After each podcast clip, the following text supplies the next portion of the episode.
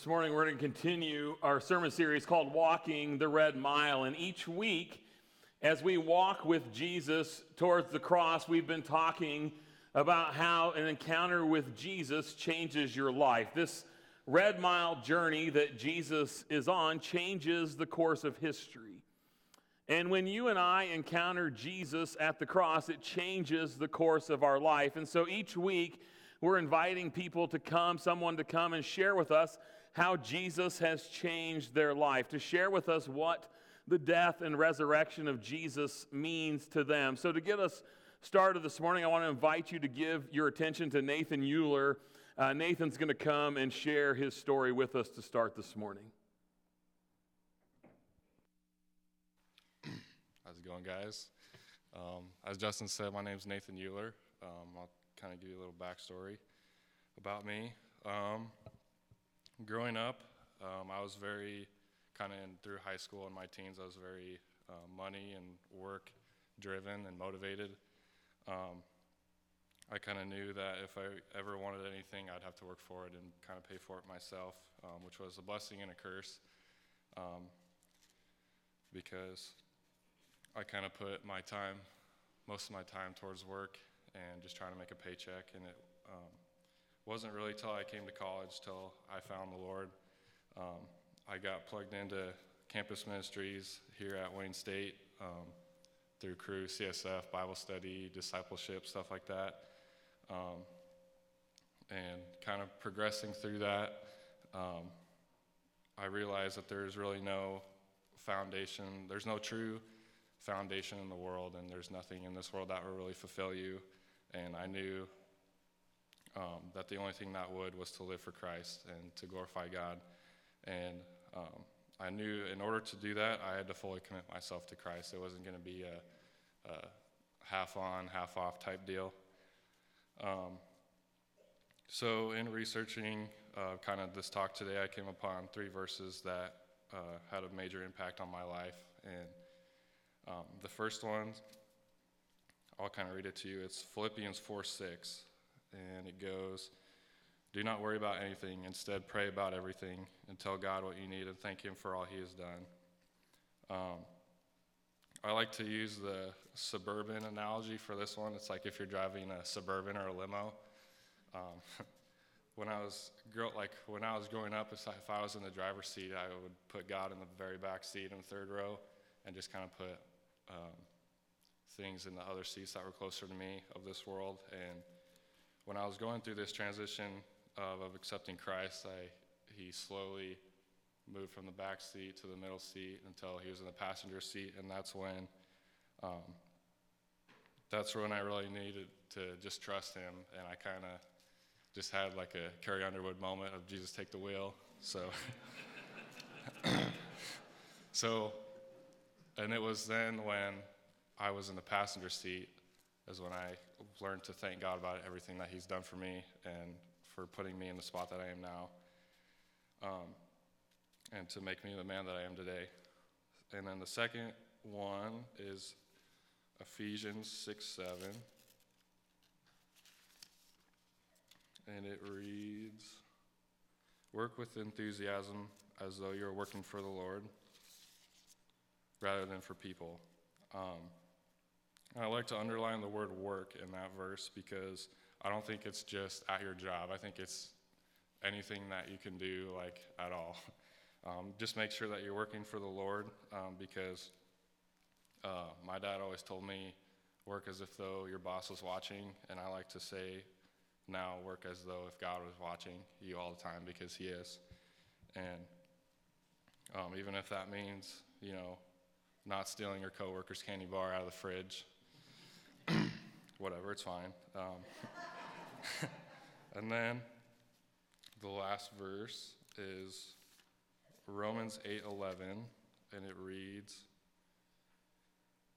uh, "The Spirit of God who raised Jesus from the dead lives in you, and just as God raised Jesus Christ from the dead, He will give you, He will give life to your mortal bodies by the same Spirit living within you."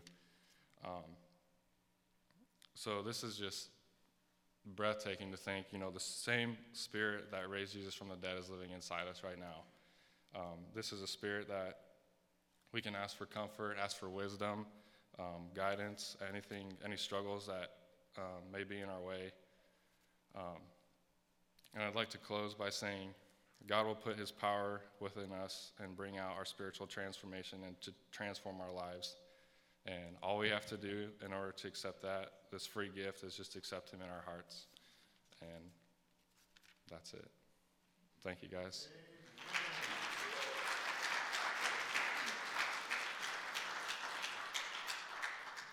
That'll be the only Carrie Underwood illustration you ever hear in one of my sermons. So, uh, good job. Now, so this morning, uh, I was thinking about what we're going to be diving into in Scripture. And I don't know about you, my favorite holiday of the year is March Madness. It's a holiday, just accept it, all right? I got a chance for six of my eight Elite Eight teams in my bracket still alive. And so, um, but I watch March Madness religiously at my house, and I wake my family up at 11 o'clock at night when my team is one second away from winning, and then somebody hits a shot and they lose, and then I scream and say other things that you won't hear in a sermon at church. And, uh, and so, like, ever watch those games and you see, like, my favorite thing, honestly, when I don't have a rooting interest is like those moments where, like, a team hits a bucket and there's like two seconds left, and the other team calls timeout, and you see this just elation, right? That they, they're going to win this game, and then the two seconds runs, and somebody throws up a Hail Mary, and it hits the back of the rim and bounces in, and they lose. And like you see these moments of like mountaintop high down to valley low. And, and I think oftentimes in life, stories turn like that, right? Like our lives can, can be like that mountaintop experience in one moment and valley despair in the next. And and today is Palm Sunday, and it's a day that we remember the triumphal entry of Jesus into town. It's the day that we remember the palm branches are a reminder to us when Jesus rode into town like a king. He came into town on a donkey. People laid palm branches at his feet and they shouted, Hosanna, the one who comes to save. And Jesus comes in as a king. And this is just a few moments of life, just, just, just a blink of an eye in the grand scheme of things before the text that we're going to read today in Luke 23 and 22. Jesus rides into town, triumphantly ushered in as a king in one moment and then in the very next, he's arrested, beaten, and drug into a courtroom like a criminal. Now, as we've been walking on this red mile journey, we were reminded last week that the red mile for Jesus, the suffering for Jesus, doesn't begin at the cross. That the suffering for Jesus began in the garden. And if you were here last week, we talked about how Jesus agonizes in the garden with this idea of taking on the sin of the world. Jesus asks God to take the cup of wrath, the cup that, of God's wrath that was to be poured out on all mankind for the sins of the world. Jesus wrestles with this and he agonizes with this. And then, after he does that, he's betrayed by one of his own. He's abandoned by most of his friends. And now, in our text this morning, Jesus will be heading into a courtroom like a criminal for crimes that he did not commit. And this morning, while we dive into this courtroom scene, it's important to understand and to be reminded that there is another scene that actually happens simultaneously. Now, in Luke and in all the Gospels, they put one before the other because you can't really do the flashback scenes like a movie when you're writing out uh, words on a page. But we have that story in Luke 22 of Peter denying Jesus. And if you remember the story, Jesus had told Peter that he would deny him three times before the rooster crowed in the morning. And Peter said, I'll never deny you, right? And Luke tells us in this passage, right before where we're going to jump in, that Peter is standing outside in a court in a courtyard, right outside where Jesus is about to go to be tried. And there's a group of people, and somebody says, Well, you were with Jesus. And Peter says, No, not me. I don't know him. You're crazy. And then another person says, No, I, I remember. It, it certainly was you. You were with him. And, and Peter says, I don't know the man. And a third time, somebody says, No, you must be one of his followers. You're a Galilean. And Peter says, Again, I don't know who you're talking about. I don't know this man named Jesus that you speak of. And Luke gives us this beautiful picture where he says, At that moment, the rooster crowed, and Peter sees Jesus walking by. Now, most scholars believe, and I would agree, that this is the moment where Jesus is first being led to go before Pilate the first time, about what we're about to read. So remember, Jesus, just a few life moments ago, had rode into town like a king. And then, in the blink of an eye, he's betrayed by one of his own, he's abandoned by almost all of his friends. He's being drugged into a courtroom for crimes he did not commit. And just before he goes in, he sees his closest friend, the one who said, I'll, I'll die with you, Jesus. And he sees him tell people three times, I don't know the man. And in that moment, Jesus once again is completely and utterly alone. And for Jesus, the red mile continues. There is an ancient castle in Japan. It's, it's called a shogun castle. And, and, one of the unique things about this, it's the castle of a warrior, and they're all throughout Japan. But one of the unique things about these castles is the, the outer door. If you go to one of these, the outer door is about one or two feet off the ground. But if you're even a normal person, a person of normal height, like the, the top of the door is probably a foot or two too low. So the only way that you can enter into these warriors' houses is you basically have, I'm not going to do this, but you basically have to get down on all four knees. If I get down, I'm not getting back up. And so, but you lower your head and you put your head through first. And the idea behind this was that in order to enter the house of a shogun, you had to lower your head and pass through the door head first, exposing your neck to the sword of the man who lived there. In other words, if you want admission into this house of this warrior, you have to literally expose your head to his sword. It's, it's a physical and a, a mental and an emotional form of submission. And the idea was that, that no enemy in their right mind would ever do that, right? Like if you were an enemy of this warrior, you would never enter his house this way because he would see your face and he would cut your head off. And you literally place your life in the hands of the one who owns the home. And the idea is nobody would do that if they weren't your friend. And I tell you that story to tell you this as we get ready to turn to Luke 22 that this is what we're about to read.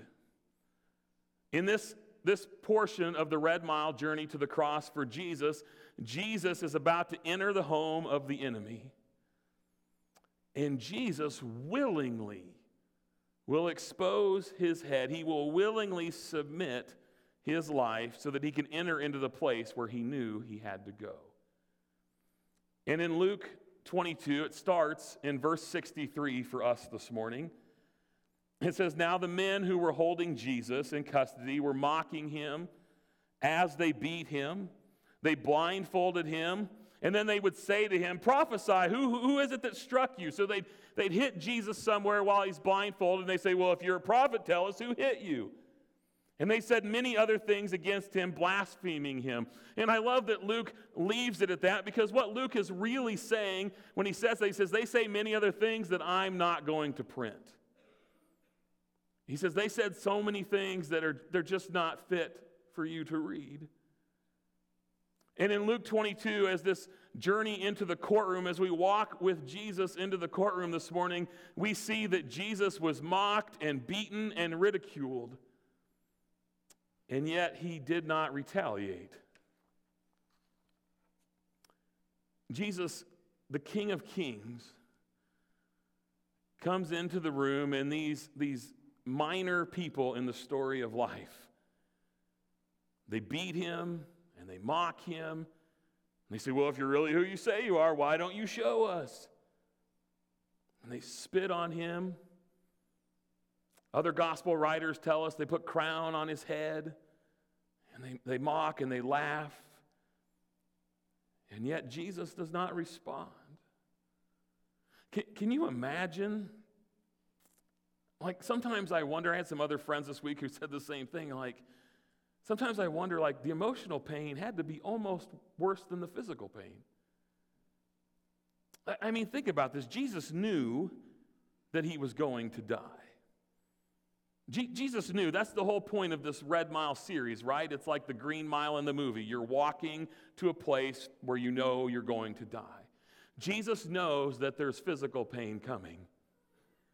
But on the way to the place of death, one of his own betrays him, his friends abandon him, his best friends deny him, and now the very people that he came to save mock him and ridicule him and challenge him. Like, like in my mind, I just go, Jesus, why didn't you just show them? Like, Jesus, I, I get that you have to go to the cross, but why didn't you just show them in one moment?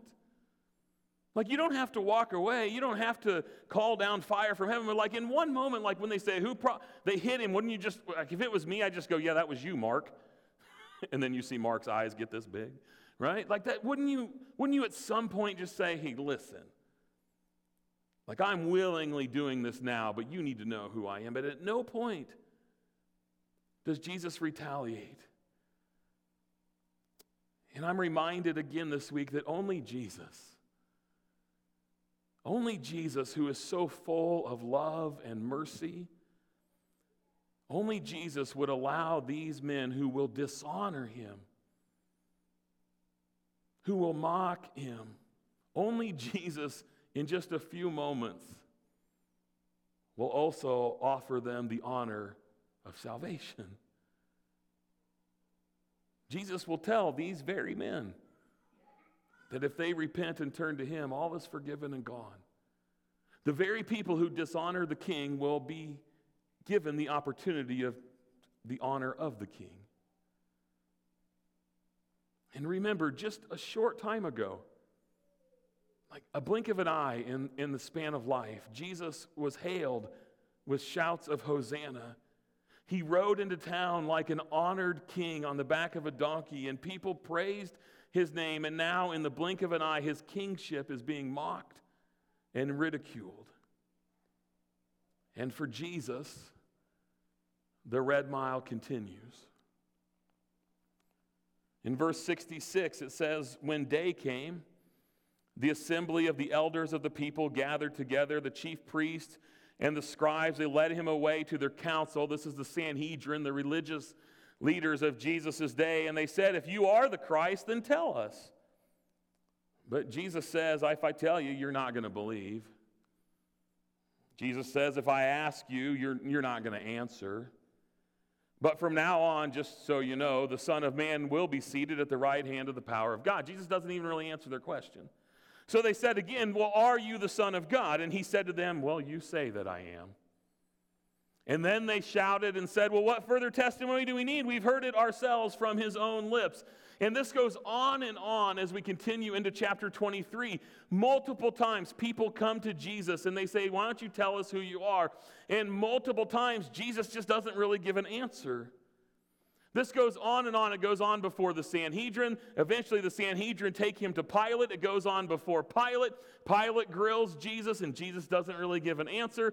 Pilate sends Jesus over to another king, King Herod, who happens to be in town for the Passover. And King Herod questions Jesus and he asks Jesus to do a magic trick, and Jesus doesn't even answer him at all.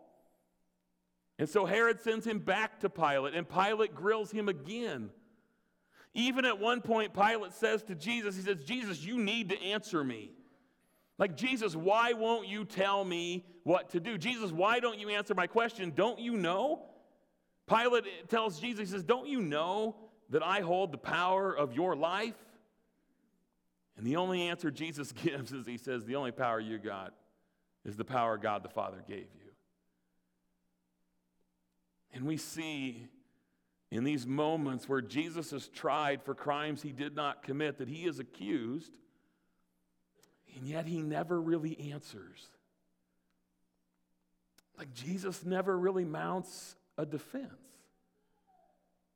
He, he, he just he just kind of sits there or he gives a weird answer or he asks a question, but he never really says, like, this is my defense for what you're saying to me.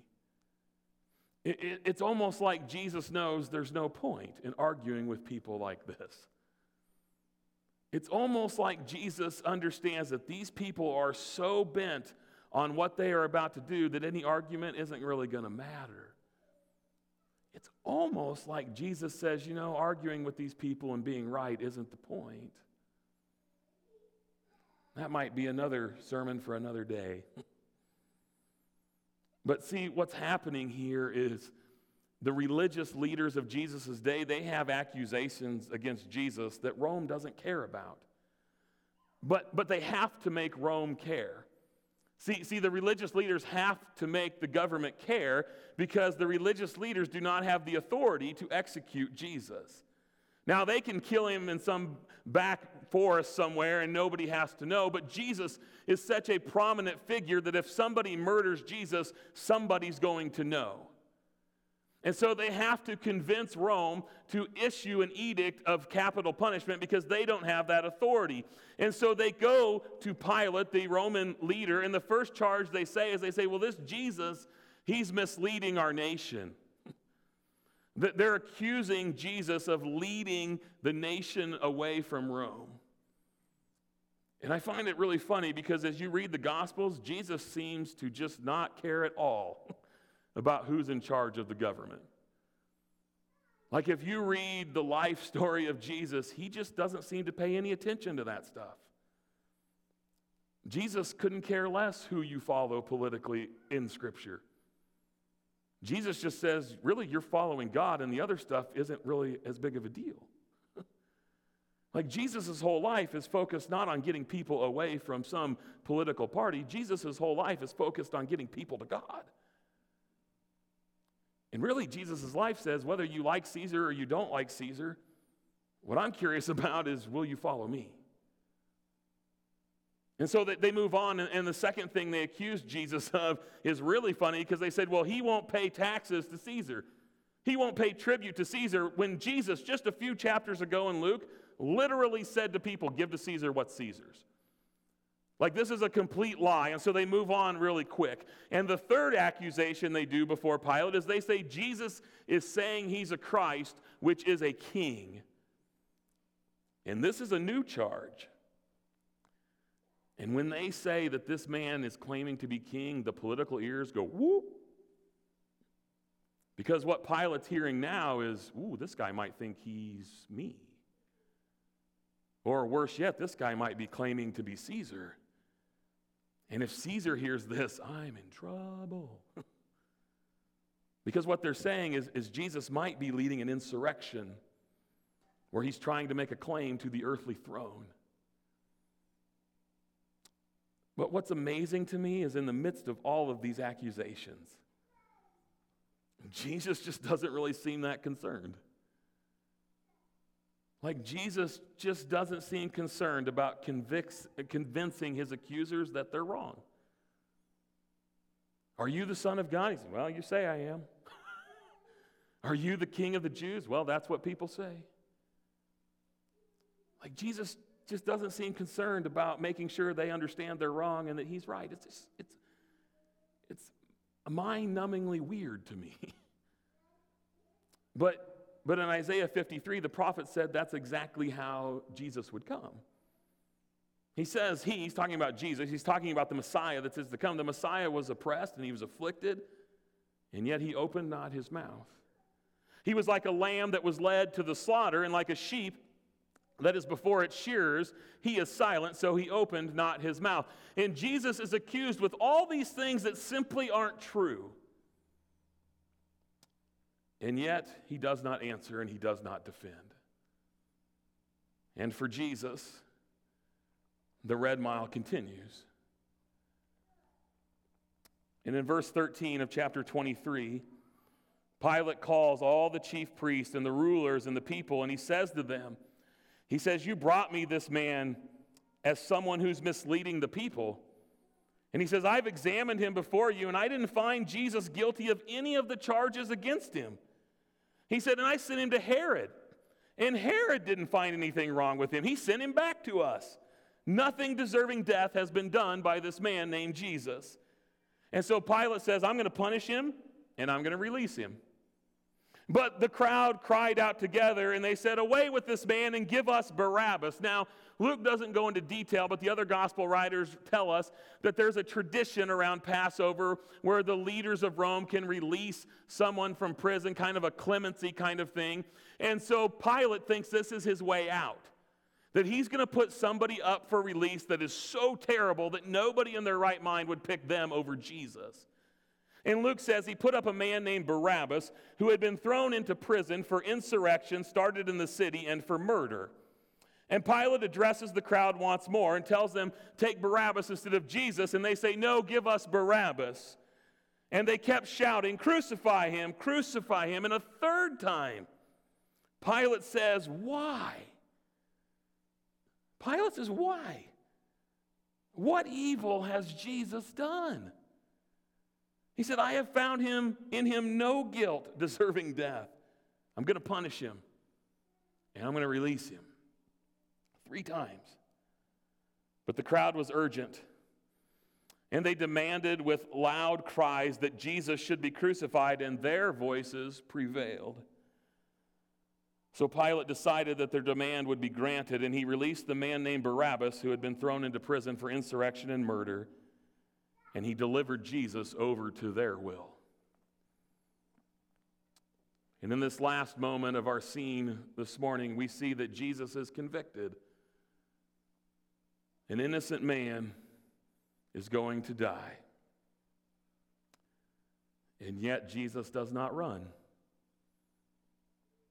And it's crazy to me. Like, I read this story, and there's a part of me that just feels bad for Pilate.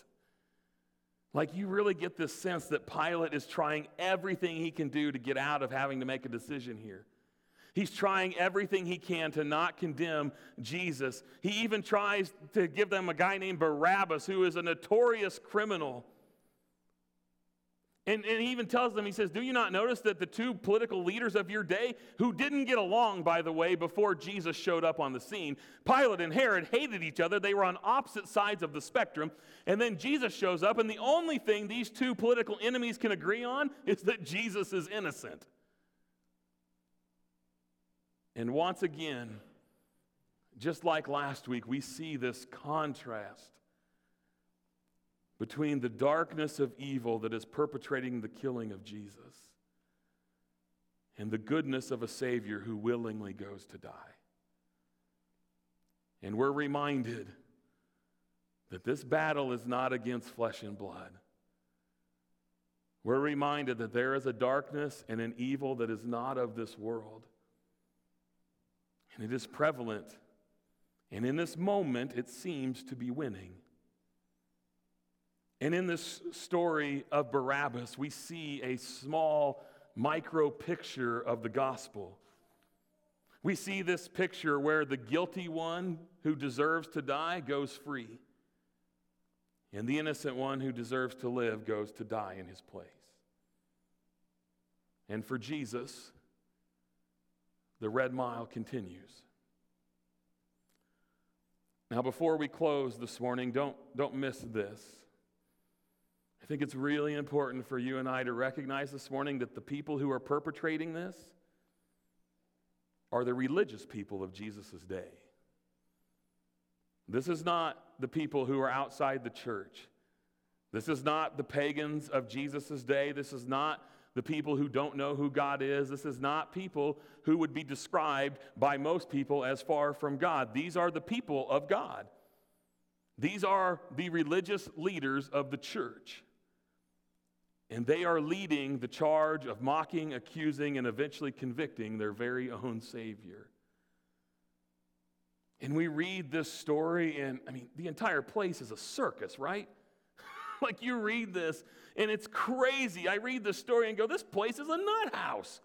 Like the entire place, there's not a single person there's not a single religious leader, there's not a single political leader, there's not a single bystander who's interested in the truth or justice whatsoever. Every single person, every single group in this story has an agenda, and none of them is about truth and justice. The only person in the whole place, the only righteous person in the whole story, the only innocent soul in the whole room is the one who is beaten, mocked, tried, and convicted. Some would say that truth and justice went to the cross along with him that day. But Jesus gives three words in this story. As you read the gospel accounts of Jesus being convicted and led to the cross, he gives three words. He does have a response at some point. And those three words that Jesus says are from now on. And, and, Jesus says these three words from now on, and he indicates to these people, he says, From now on, I will be seated at the right hand of God. And, and those three words, from now on, Jesus, what he's really telling these people, they don't know it, is he says, You may think you're getting rid of Jesus today. You may think that this is over. And what he's really saying is, he says, Pretty soon you're going to see what authority I really have. And you're going to see your own earthly authority destroyed what Jesus is saying is he's saying from now on, what he really means is that you may think you're succeeding in killing me today. But see, here's the thing that Jesus knows and that we know because we live on the back end of the story that the religious leaders did not know in Jesus' day. That Jesus' execution is not the ending, it is the beginning. And here's the thing that that, that hurts my heart in this story.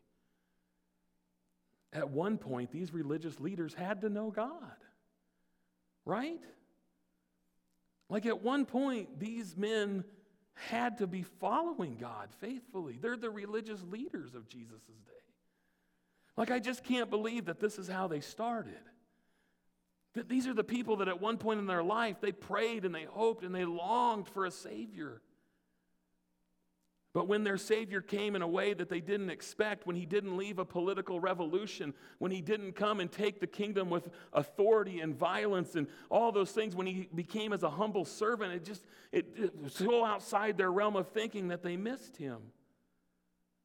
But you have to assume that at some point they were living for God and they were passionate about waiting for a Savior, and then something changes and they stopped walking with God and they started walking against Him. And we don't know what happened. Like, Scripture doesn't give us that life story of these guys. But part of me thinks that at some point, what happened is they became really consumed about being right more than they were consumed about reaching people. And what I've learned in walking with Jesus, honestly, the hard way in my own life, is that the moment I start walking against people instead of with them is the moment I start walking away from Jesus too. And I wonder, after this is all over, after next Sunday when we talk about Jesus and rising, was there, was there somebody in this group who went, Oh, I missed it? Is there somebody in this group who said, I wish I would have turned? It reminds me as the band comes this morning. Lee Strobel's great apologetics book, The Case for Faith, he tells a story of Charles Templeton. And if you don't know who Charles Templeton is, Charles Templeton was one of Billy Graham's partners and one of his closest friends in his evangelistic ministry. And he was an incredibly powerful preacher. Some think I do, that he was a better preacher than Graham. But Templeton, at some point in his life, ended up doubting his faith, and he eventually abandoned it altogether. There's a shift that you can see in Templeton's life where his preaching even changed from talking about God and, and talking about Jesus and talking about mercy and grace, and it shifts to talking about how he's right and you're wrong. And you can see the shift of him walking away from people, and eventually he walks away from God. In fact, not only did he abandon his faith, he becomes a major critic of Christianity. And he wrote a book that's called My Farewell to God My Reasons for Leaving the Christian Faith or Rejecting the Christian Faith. And Templeton is 83 years old when Strobel interviews him for his book, The Case for Faith. And Strobel asks him, he says, Mr. Templeton, in your view, what would you say about Jesus? And he says, Templeton says, I think Jesus is probably the most important human being who ever existed. And Strobel said that's when Templeton uttered words that he'll never forget. He said Templeton's voice began to break. And he said, I think he's the most important human being who ever lived. And he said, and I miss him. And he said, Templeton buried his head in his hands and he began to weep. Church, I think when we start walking away from people, we really start walking away from God.